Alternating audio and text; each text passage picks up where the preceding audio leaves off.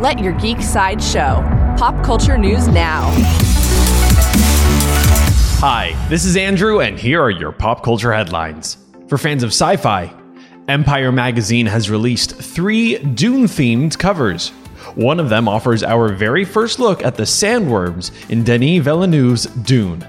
Dune is set to hit theaters on December 18th. New from DC, at the Milestone Media panel during DC Fandom, Reginald Hudlin revealed that a live action Static Shock movie is in the early stages of development. The Static Shock film is only one of the potential projects based on Milestone Media properties. There is no further news about the possible live action Static Shock film at this time. Coming soon from Fox, Fox is set to make an animated comedy spin off of The X Files. According to TV Line, The X Files Albuquerque will center an office full of misfits agents who investigate X Files cases too wacky, ridiculous, or downright dopey for Mulder and Scully to bother with.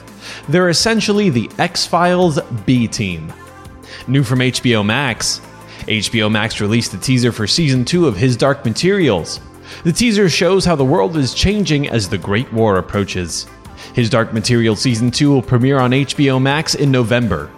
This has been your Pop Culture Headlines, presented by Sideshow, where pop culture is our culture. If you'd like to see Empire Magazine's Dune covers or the teaser for His Dark Material Season 2, go to geeksideshow.com. Thanks for listening, and don't forget to let your geek side show.